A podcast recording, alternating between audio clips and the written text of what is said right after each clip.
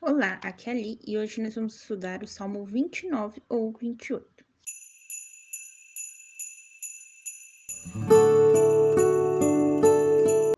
Bem-vindos aos Novenáticos e hoje nós vamos estudar o Salmo 29 ou em algumas Bíblias, Salmo 28. A voz de Deus na tempestade. Salmo de Davi. Tributai ao Senhor, ó filhos de Deus Tributai ao Senhor glória e poder. Rendei-lhe a glória devida ao seu nome.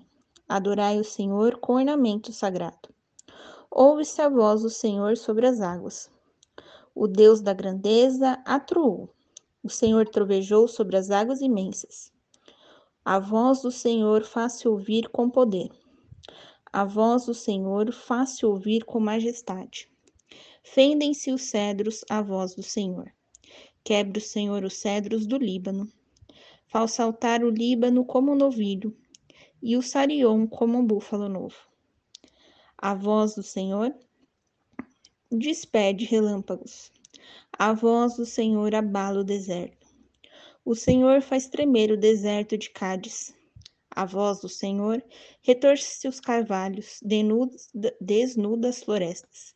Em seu templo todos bradam: Glória! O Senhor preside ao dilúvio. O Senhor trona como rei para sempre. O Senhor há de fazer fortaleza ao seu povo. O Senhor abençoará o seu povo, dando-lhe a paz. Então, hoje nesse salmo, nós vemos muita referência à voz do Senhor, à voz do Senhor. A voz do Senhor aqui ela vai fazer referência às tempestades, aos trovões, né? E ao mesmo tempo, ela faz a, referência ao mover. Então, quando a gente vai falar da criação do mundo, lá de Adão e Eva, a gente vai ver que tudo vem da voz do Senhor. Então, ele disse: faça-se isso, faça-se aquilo. Né? E nesse de dar a voz, quando você fala, você sopra né? Vai sair ar das, juntamente com o som da sua voz. Esse sopro seria o Espírito Santo. E a palavra, ou seja, o verbo, seria Jesus. Então, o Espírito Santo e Jesus estavam junto com Deus na época da criação do mundo. Então, quando a gente fala a voz do Senhor fez isso, a voz do Senhor como uma tempestade, a voz do Senhor despede relâmpagos, lembra muito essa parte da criação. E o salmista, né, que é o salmista Davi, né, o Salmo 28, ele é considerado um louvor.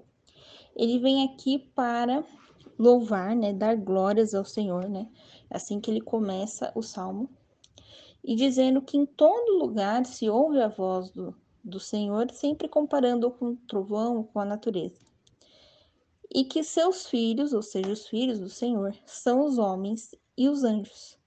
Afinal de contas, eles foram criados pelo Senhor.